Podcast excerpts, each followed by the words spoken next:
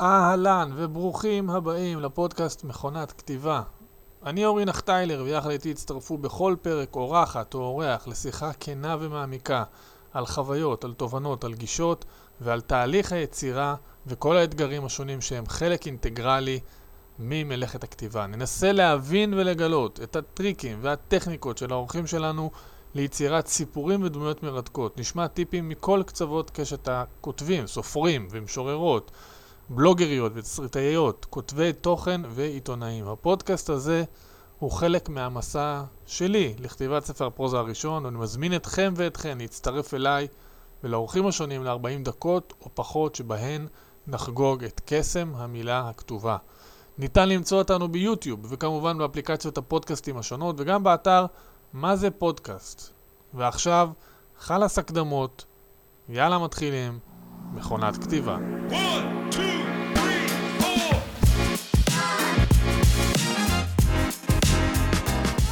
התחלנו, התחלנו, פרק חדש, נוסף, של מכונת כתיבה. אני אורי נכטיילר, איתנו יוסי אידלשטיין, שהוא מאמן עסקי ואישי ויועץ לארגונים וחברות, וגילוי נאות, הוא חבר מאוד מאוד טוב של אבא שלי, ועזר לי המון ועוזר לי בכל מיני עניינים עסקיים. אז שתדע, שידעו שאנחנו פה, יש לנו היכרות מוקדמת, עוד שזה לא פודקאסט שמתקילים בשאלות קשות, אז זה לא שיש פה איזה גילוי נאות גדול. התכנסנו, גם כי אתה אדם מאוד מיוחד, שיש לו כל מיני כיוונים מעניינים לגבי השגרה היומיומית, ונקרא לזה ענייני נפש ו- ו- ותעסוקה, אם, אם קרחתי את זה ביחד, אבל הטריגר הראשוני היה, כי בעצם, אני לא יודע אם יראו את זה במצלמה, כי אני על, אני על תשטוש, אבל אתה תראה את זה אצלך עוד מעט, תראה את זה תוך כדי שאני מדבר. אתה כתבת ספר שנקרא שרוך וסנדלים, מיומנו של מדריך. הספר הזה הוא אה, נכתב ב-תשעים ושש, או לפחות הוא יצא לאור ב-תשעים ושש, ואני בתור ילד אה, קראתי את הספר הזה המון. ובגלל שאנחנו נפגשים מדי פעם, אז גם דיברנו על זה, ויש מאחורי זה סיפור מאוד מאוד מיוחד, ועוד מעט נגלה גם מה ההתפתחות של הסיפור הזה, אבל בוא קודם כל תתחיל אה, סתם מה, מהספר, איך זה לכתוב, איך זה להיות סופר ילדים? אתה היית, היית מגדיר את עצמך ככה? אה, האמת היא זה כאילו נוצר אה, תוך כדי תנועה, ובאמת ההתחלה של הסיפור בעיתון אותיות, שאורי אורבך זיכרונו לברכה היה העורך הראשון של העיתון, והיינו חברים מאוד מאוד טובים. וכשהוא קיבל עליו את המשימה לערוך את העיתון, הוא פנה אליי ואמר לי, תשמע, דיש, אתה היית מדריך בבני עקיבא, אז אולי תכתוב מדור בעיתון. אמרתי לו, מה, מה אני אכתוב מדור בעיתון? אני לא, לא קשור לעניין. אמר לי, תשמע, אתה תכתוב, כל שבוע אתה תכתוב פרק, תקפיד שיהיה לכל פרק התחלה, אמצע וסוף, ואני אערוך את זה, ואל תדאג, יהיה בסדר. ואמרתי, יאללה, אנחנו ניכנס לזה. וככה התחלתי לכתוב. בהתחלה אורי היה עורך אותי, לאט לאט קצת למדתי, וככה פחות ופחות הוא ערך אותי, וזה באמת הלך והתפתח,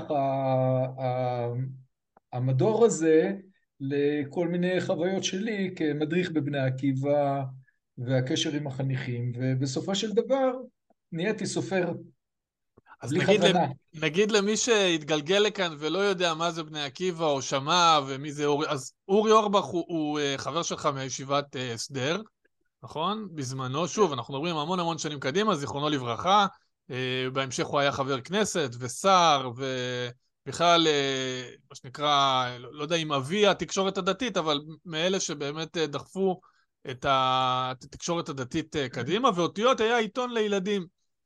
ונראה לי בכלל זו תופעה שכמעט ולא קיימת היום, של מדורים שהופכים לספרים. זאת אומרת, בעצם רוב הספרים היום, ספרים שיוצאים או לא יוצאים, הם לא מגיעים עם מדור שהיה בעיתון, ובטח שלא עיתון ילדים. באיזה שלב קיבלת, נקרא לזה, את התגובה הראשונית על זה ש... אולי מכירים אותך מהספר, נקרא לזה ככה, כי שוב, אתה היית חבר של, אתה עדיין חבר של אבא, ואנחנו הכרנו את זה כי, כי חלק מהסיפורים גם היו כאלה שאבא אמר ש... ש... שזה מוכר לו, שהוא יודע, שהוא יודע את הדמויות המקוריות, אבל אה, מי שלא היה מקורב אליך, איך, איך הרגשת את, את הקהל, נקרא לזה הרחב? תשמע, קודם כל אני מופתע שלמרות שעברו כל כך הרבה שנים, אני עדיין מקבל תגובות על הספר. והתגובות מתחלקות קודם לא כל לכאלה שהיו באמת בסניף מלאבס, ואומרים לי, תגיד לי, בפרק ההוא כתבת על זאתי, נכון זה הייתי אני? אמרתי, תשמעו, אני כאילו לקחתי סיפורים שקצת היו קרובים מהמציאות, קצת רחוקים, קצת לא בדיוק, זה לא אוטוביוגרפיה. היא אומרת, תשמע, אבל אנחנו בשולחן שבת, היינו אומרים שזה סיפור עליי. אמרתי, את יודעת מה? יאללה, בסדר, זה יכול להיות. ו... וזה באמת הרבה הרבה מפגשים היו לי שכאלה שאמרו שבאמת הם קראו את הספר, שהספר מאוד נגע ללב שלהם, הספר דיבר אליהם. אני לא חושב שנכתבו הרבה ספרים שעוסקים באמת בהדרכה בתנועת נוער. על העולם היפה, התמים של הערכים, של הנתינה, ו... ולימים התחלתי לעבוד בבני עקיבא כמאמן. באמת אבא שלך שהיה מזכ"ל בני עקיבא בזמנו, הציע לי לבוא ולאמן לאמן בעלי תפקידים בתנועה, וזה ממשיך עד היום, כבר עברו מאז כמה וכמה מזכ"לים, וכנראה שאני עושה עבודה בסדר, כי זה עובר ממזכ"ל למזכ"ל ואני ממשיך לאמן, והמעגל הזה הוא נסגר בצורה הכי יפה שיכולה להיות, שהייתי מדריך, שכתבתי ספר על חוויות שלי כמדריך, והנה היום אני מלווה בעלי תפקידים בבני עקיבא, וקודם כל מרגיש שאני נשאר צעיר ומתחבר לחוויות, ונפעם מהעבודה המקסימה שהם עושים שם, ובנוסף אני רואה איזה דרך ארוכה, עשתה תנועת בני עקיבא, מתנועת נוער שעשינו שם, שהייתה פחות ממוסדת ויותר הרפתקנית וככה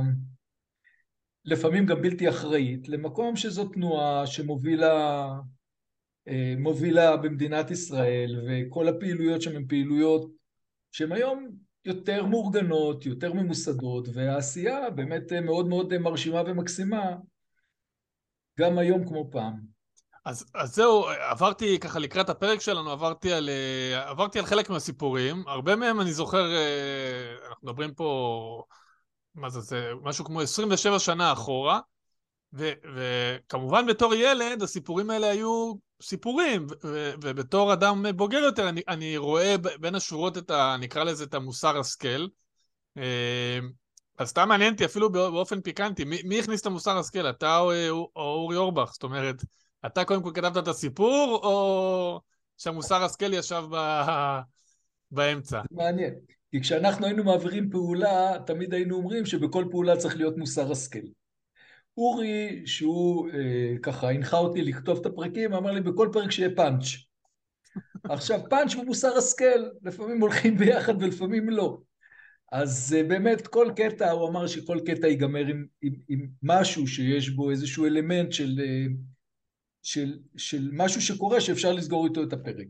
אני באופן טבעי הלכתי באמת הרבה פעמים למקומות האלה שהייתה לי התנסות עם החניכים, ו- ו- ו- וזה היה איזשהו מקום של עשייה, של מוסר השכל.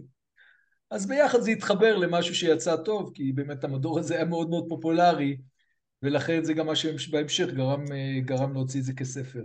זהו, נראה לי שהיום באמת השימוש במילה מוסר השכל הוא כבר קצת הלך לאיבוד, היום זה תובנות, זאת אומרת, ואז אם אתה אומר פאנץ' ותובנה, אז נראה לי זה באמת יותר הולך לקראת, אחד לקראת השני. אני רוצה כאילו קצת לערבב את השיחה, עוד נחזור לספר עצמו, אבל בגלל שאתה, יש לך, זאת אומרת, אתה מאמן, אתה מאמן אישי, אתה מאמן עסקי, יש לך גם שגרה משלך, שגרה יומית משלך, אבל, אבל אחד הדברים שאנחנו גם מדברים עליהם בינינו, זה בעצם איך מפרקים, נקרא לזה משימה גדולה, ל, לכמה חתיכות, זאת אומרת, איך, איך בונים משימה גדולה, ל, ל, איך לוקחים פרויקט, ו, והופכים אותו ל, ל, למשהו שהוא אפשרי. ואם תיקח אולי את המתודות שאתה מתעסק איתם ביום יום, אז סתם איך אדם שרוצה לכתוב אולי ספר, או רוצה להתעסק בפרויקט של כתיבה, אני גם יודע שאתה מעודד אנשים שעוברים אצלך אימון לכתוב. אבל נ, עוד נגיע לזה, אבל אני אומר, סתם, באופן כללי, איך היית מפרק את הנושא הזה של אה, אדם שרוצה לכתוב, איך היית מפרק את הפרויקט הזה לכמה משימות? בוא, תשמע, זאת שאלה מאוד מאוד גדולה, ואפשר לענות עליה בהרבה, בהרבה אופנים. בגדול, אני באימון תמיד מדבר על החזון. איפה, איפה, איך אנחנו רואים את התמונה הגדולה, איך אנחנו מדמיינים, איך זה ייראה בסוף. ומזה אנחנו גוזרים אחורה את הפעולות שאנחנו צריכים לעשות כדי להגיע לאותו מקום. אם אנחנו רוצים להתחיל פרויקט חדש, אם אנחנו רוצים אה, אה, אה, לפצח איזה, איזה, איזה משימה, אה, אה, אז, אז תמיד אתה אומר, בוא נראה את התמונה הגדולה, ואחרי זה אנחנו נפרק את זה. במקרה של הספר זה הלך בדיוק הפוך, כאילו התחלנו קודם כל מפרק לפרק לפרק, לאט לאט התאפתה אצלי איזושהי תמונה על הדמויות, על מה שקורה בתהליך, ו, ובסוף, נהיה מזה, ובסוף נהיה מזה ספר. ככה שאנחנו בעצם כל החיים שלנו לומדים ומתנסים וחווים, ו, ו, ו, ואם לסכם את התשובה זה שבסופו של דבר אנחנו צריכים ליהנות מהדרך, מהתהליך, ו, והתוצאה היא כבודה במקומה מונח. אבל לדרך יש הרבה הרבה כוח, משקל וחשיבות. מעניין, כי לא, לא, לא חשבתי על הכיוון הזה, שבעצם נראה לי שרוב הדברים בחיים שלנו הם באמת מתחילים, אה, זאת אומרת, אנחנו רוצים לבנות אותם נכון, אה, לא יודע, אולי כל הספרים, כל המאמרים, כל התוכן שקיים היום ברשתות, הוא, הוא מלמד לך איך לבנות נכון, אבל בסוף בסוף אה, זה קורה הפוך, כמו שאתה אומר. זאת אומרת, הפרק הקודם ראיינתי את רונית כפיר, שהיא היום מתעסקת עם... אה, עם לקוחות, ו- והיא אמרה שהעסק שלה תמיד מתגלגל כאילו בצורה שבה, שבה המציאות גורמת לו להתגלגל. Mm-hmm. אז, אז, אז זה מעניין, זאת אומרת, אבל אם היית כותב היום את הספר, היית כותב את זה בצורה אחרת, מבחינת, דבר, מבחינת, לא מבחינת התוכן, אלא מבחינת ה- המתודה, צורת, ה- צורת ההתנהלות. אני, אני חושב שהיום הייתי נותן לדמויות הרבה יותר עומק. אז יותר עסקתי בתהליך, בפעילויות, כאילו בעצם זה, זה, ההדרכה היא סביב עונות השנה, יש רגעים שיוצאים לטיולים, שיוצאים למחנות, יש פעילויות באמצע שבוע ובשבתות, יש איזושהי שגרה, ובתוך השגרה כאילו שמתי פוקוס על אירועים, ו, ו, ונכנסתי פנימה ובחנתי את התהליך, אבל... אבל היום שאני ככה מסתכל מפעם לפעם על מה שכתבתי, אני רואה שיש משמעות גם לעומק של הדמויות בתוך, ה, בתוך הסיפור. וזה באמת דבר שאולי ככה הייתי אה, ככה מעמיק בו יותר. אולי, אולי צריך לעשות עונה שנייה, זאת אומרת, לקחת את הדמויות, לאן הם גדלו? מה, מה קורה איתם היום? או, או מה קורה... זה רעיון גדול. או, או מה קורה עם הילדים שלהם, זה גם נראה לי... זה גם נראה לי רעיון. אז אני קופץ רגע בעצם לימינו, אתה סיפרת לי שבעצם, אני מסתכל פה הצידה, כי יש לי את הספר הנוסף, יש עוד מהדורה, שיצא אחרי כמה שנים, שבעצם היא נקראת גם שרוך וסנדלים, יומנו של מדריך בבני עקיבא, אבל היא מהדורה מיוחדת למדריכים, למדריכי בני עקיבא, ואם אני פותח ממש את העמודים הראשונים, אז הם מחלקים את ה... את כל ה... הם מחלקים את כל הפרקים, זה ממש פרקים שהם סיפורים בפני עצמם, הם מחלקים את זה לכאילו ל... ל... ל... מה המדריך צריך לעשות עם זה, או מה המדריך צריך ללמוד מזה. אז סתם אולי תספר קצת על המהדורה הנוספת, שהיא לא חדשה, אבל היא, היא... היא הגיעה כמה, לדעתי עשור אחרי, ה... אחרי המהדורה הרגילה, וחוץ מזה גם הבטחתי לך לשמור על הספר, כי אמרת לי שלא, כן. הוא הספר האחרון שעוד נשאר לך, אז... אז... אולי תספר קצת על הסיפור של זה. כן. תראה, בסך הכל יצאו ארבעה מהדורות. המהדורה באיזשהו שלב ניקשו מבני עקיבא, אפילו לא, אפילו אני לא הייתי שותף כל כך למהלך הזה.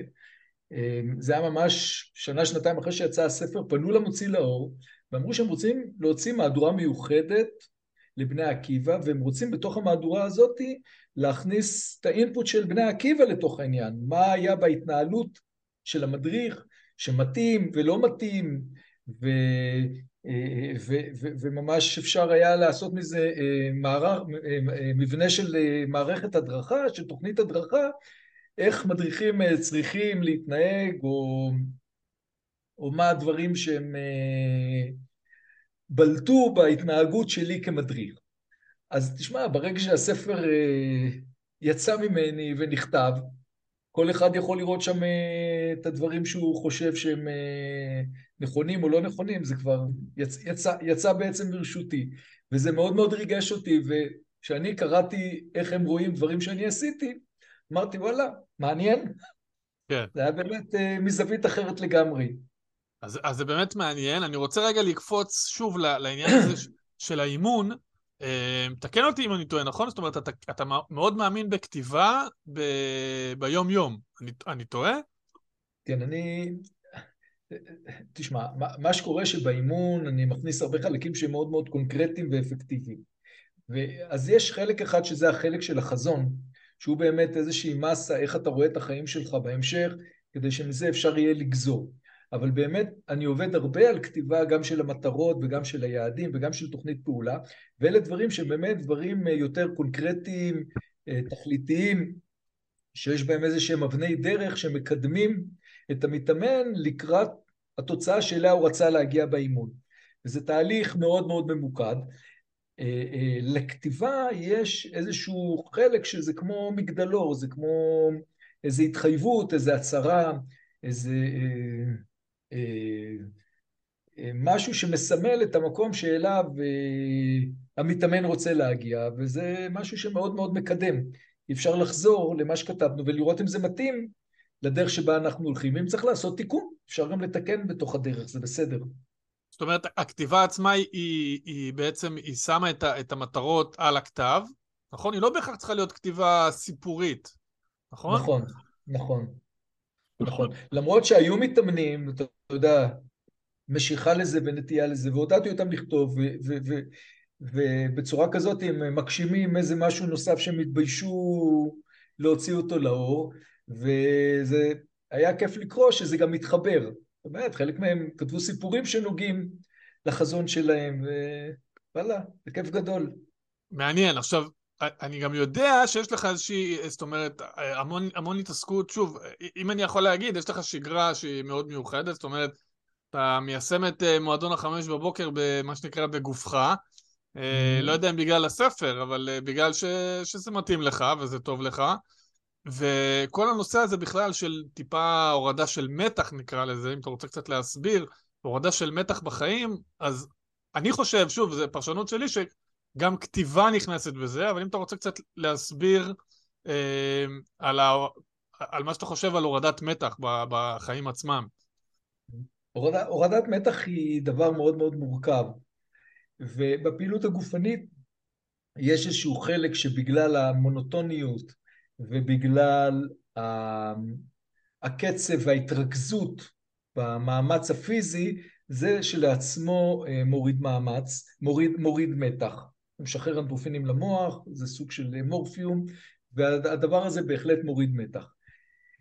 הרבה פעולות שאנחנו יכולים לעשות בכאן ועכשיו, הן בעצם מורידות מתח, ובעצם מאפשרות לנו לנהל את עצמנו מתוך מצב של משהו שהוא מאפשר לנו,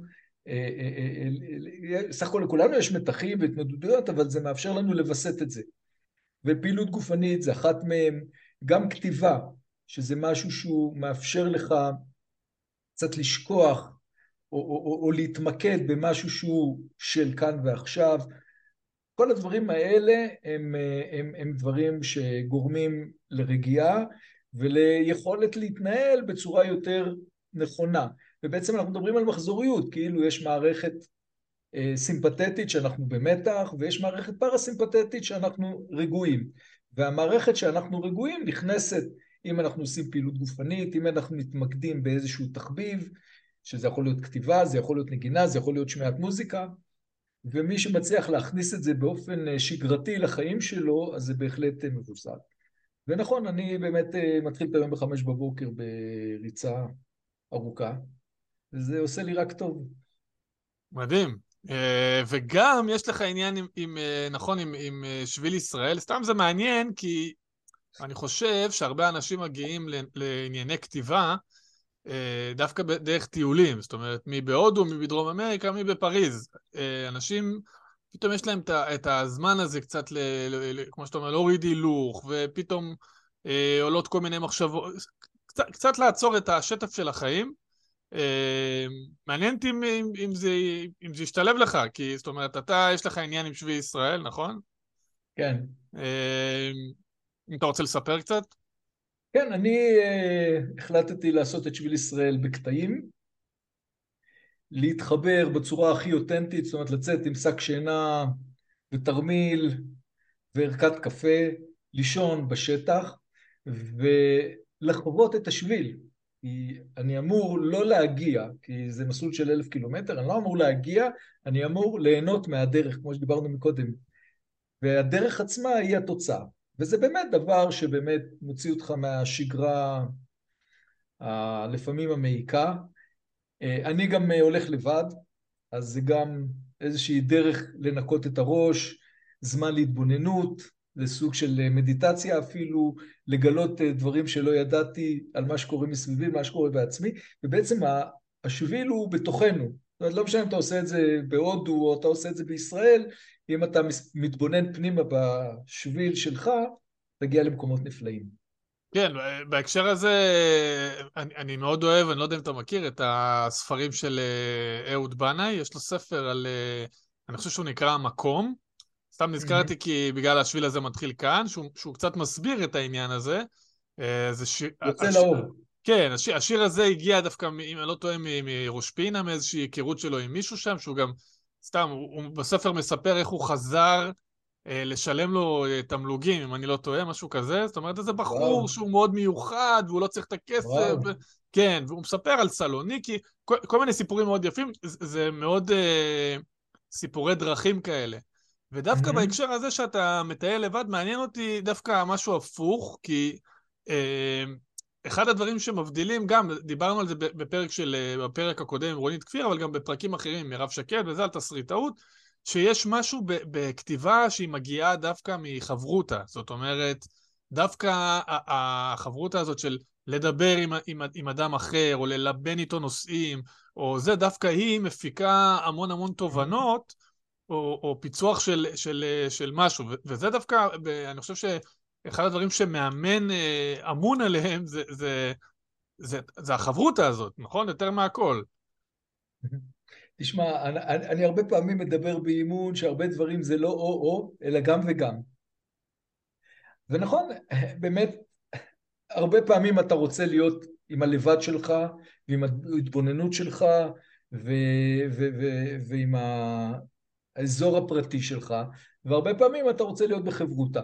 ובשביל, תשמע, למרות שהלכתי לבד, היו לי הרבה מפגשים מאוד מאוד מעניינים, אפשר גם עליהם לכתוב ספר, מפגשים מעניינים עם אנשים מכל המינים והסוגים, מקסימים, סיפורים מדהימים, ואני חושב שגם, זה גם חלק מהיכולת שלי, אתה יודע, לשבת עם בן אדם, לדובב אותו, לשמוע, ללמוד, וזו חוויה מדהימה. מדהים, אנחנו כזה, אני, אני מזכיר שזה, הפרקים תמיד במתכונת של זום מקוצרת בכוונה, כדי תמיד להשאיר טעם של עוד. אני עושה איתך סגירת מעגל על הספר. Okay. בסופו של דבר, כשכתבת את זה, אם אני עושה חשבון, אז הבן הבכור שלך היה משהו כמו בן עשר.